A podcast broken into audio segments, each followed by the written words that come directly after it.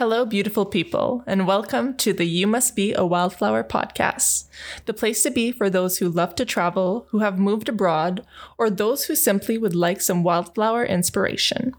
Join me, Sophie G, your new international BFF, as we meet various interesting people and learn their unbelievable stories. Tune in every Tuesday for your weekly dose of wild.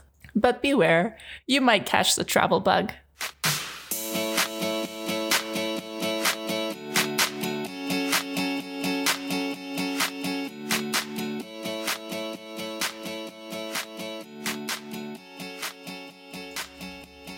Hello, everyone. Hi. So, wow, I'm so excited to be here. And I'm so excited that you are here with me listening to my first ever podcast. So before we get into the interviews with all of our exciting wildflowers, I thought it would be a great idea to introduce you all to moi. And of course, tell you my story. So I like keeping things straight to the point. So let's get right into it. As you heard in the intro, my name is Sophie, and I am the girl behind the Wildflower podcast. You know, it's kind of funny because I never thought I would be ever recording a podcast, but as you will find out during the next minutes and in the upcoming episodes, many things in my life are very random and unexpected. I seem to throw myself into multiple situations, and I know this could be a good or bad thing, but yeah, let's keep it as a good thing and keep things positive. So where do I start? Yes. So who am I? I am a French-Canadian girl, and I come from a little town about 4 hours north of Toronto, Ontario, in Canada. Obviously. And I grew up in a little town called Chelmsford. As technically an only child, sounds weird, but true. I do have a sister. She just never lived in our house as I grew up. So it kind of felt like I was an only child, but that's besides the point.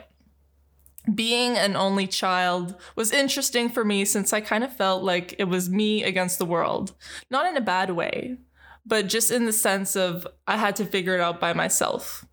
And let's just say I was always a little bit unique and independent. During my teenage years and growing up in a small town, I remember always telling everyone I knew that I was not going to live in Canada. I will live in Asia. I don't know why, but I wanted to settle on a little tropical island and teach yoga on a beach, maybe open a little boutique, have a huge, cute golden retriever dog, and live in a big villa and travel all the time. Well, now, fast forward 10 years later, here I am, laying, enjoying the sun on my beautiful balcony in my apartment in Switzerland with my 2 cats and my handsome fiance. Wait, what? Rewind. Yeah, let's just say a girl can dream, but you never know what will happen. And this makes me laugh so much because 10 years ago, you could ask me where Switzerland was on the map, and there's 100% chance that I would point to Brazil. But there is one thing for sure, is that since I was little, I have always said I would move away and would not live in Canada. But there's nothing wrong with Canada, really. It's just something in my soul told me that I had to go somewhere else. You know, I always loved traveling. I've been to many places from Mexico, Las Vegas, Rio, Thailand. But one thing that really never piqued my interest was traveling to Europe.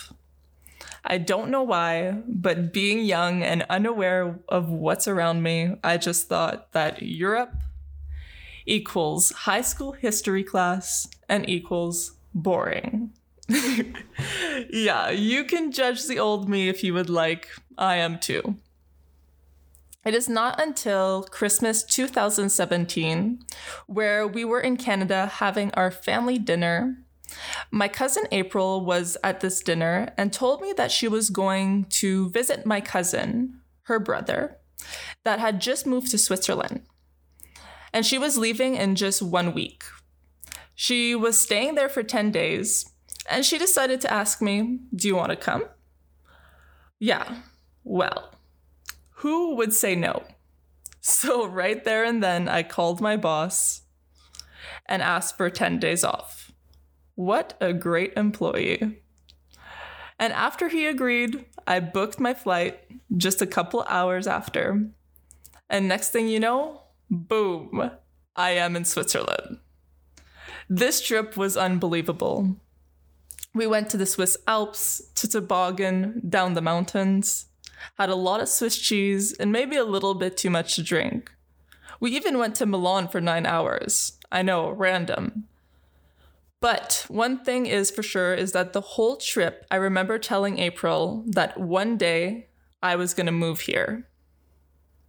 After a beautiful 10 days, I was on my way back to Canada, already on my computer searching for job opportunities in Switzerland. But having no degree and not speaking the language in Switzerland, the chances of me getting a job were really slim. But something told me that I had to do whatever it takes to get there.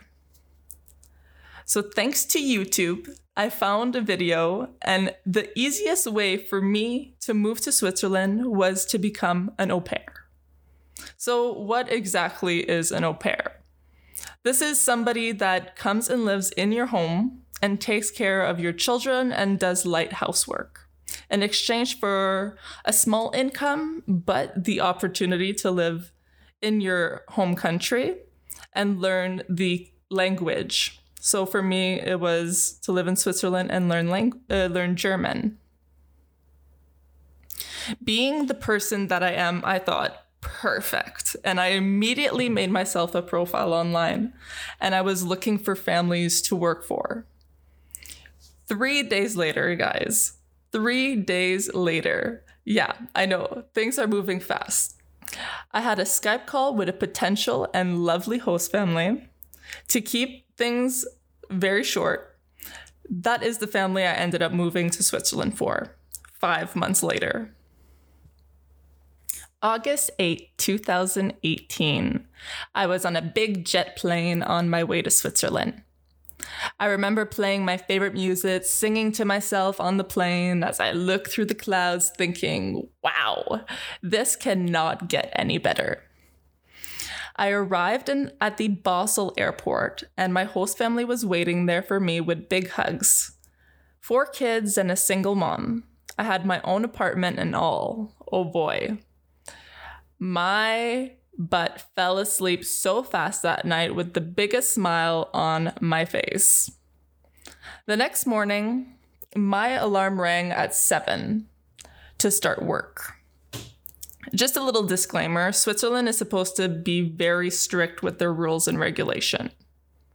So back to the story, I arrived at the house across the street from my apartment ready to work. And let's just say things were a little different in this household. She had a list down to her ankles of chores for me to do, which included her taxes, gardening, 5 loads of laundry, but the best of all was the 3 pool tarps that I don't want to sound like a princess, but I really felt like one. The mom gave me 3 muddy tarps with a little bucket of water and soap, plus a sponge. And she wanted me to wash them and hanging up as soon as possible. It was a rush. I couldn't help myself from laughing. If any of you know what an au pair is supposed to do, you would understand that this is not really okay. You're kind of supposed to be part of the family, but I was barely even taking care of the kids. But the story doesn't end here. I had no schedule. I always had Sunday off, but every other day was like a never-ending story of tarps and taxes. Just kidding, but you can use your imagination. I was absolutely devastated. After 1 month of working with that family, I just had enough. I wanted to talk to my host mom and tell her what I think, so I had prepared a contract for her to sign. And anyways, what ended up happening is that I gave her my notice, but she wanted me to leave as soon as possible. So after she signed the paper, I went to my apartment that I must say I really loved, packed all my stuff, and went to the bus stop. Of course, it's 8 p.m. I have nowhere to go. And on top of this, it was pouring rain. I was crying and thinking, what the hell did I do? I had made a few friends during that month, and one of my closest friends being Sophie from Canada, who was also my neighbor, and her host family was absolutely amazing. They helped me a lot, as well as Sophie. I also ended up staying at a few nights at other au pairs' host families' places until I figured out what to do with myself. But all I know is that the original family that I came here for wanted me out of the country. She actually tried to make me sign a paper stating that I was not a good au pair, that I wasn't eating the food, wouldn't listen, and that I had to leave Switzerland right away and couldn't work for another family. When I got this paper, I immediately called the agency and told them the truth. And, you know, this also made me laugh because the owner of the agency ended up being one of my host mom's closest friends. Yeah, real awkward. After quitting and selling everything I had back in Canada, there was no way that I was going back after 1 month. I was determined to find another family, and I did, but down the street from my old host family. I don't know how they didn't know I was living down the street for them for the rest of the year. During my au pair year, I made a load of au pair friends that I will always keep in my heart. Sophie, the two Graces, Matteo, Isabel, Macarena. I could go on. Being all international made us a great group.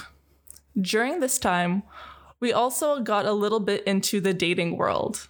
I went on some dates, but man, did they not turn out well. To the point where I was so over it. I did not want to meet anyone anymore. Until this one Swiss guy kept sending me messages. But as he would say, I never gave him much attention. I would never answer. He even gave me his number and I didn't end up texting him. Why? Because I had no interest on going on any more stupid dates. Until one day, he sent me a Snapchat. I know, we're in that generation where this is normal. Where he was baking cookies with his friends, and they were all wearing those white chef hats. Yeah, weird, but I like weird, and that definitely caught my attention. I answered and we started chatting to the point where I was like, wow, this guy is cute, he's funny, he seems really sympathetic. So I decided to ask for his number. He immediately replied and said, I already gave it to you. Wow, that made me look great. But I think he forgave me, don't worry.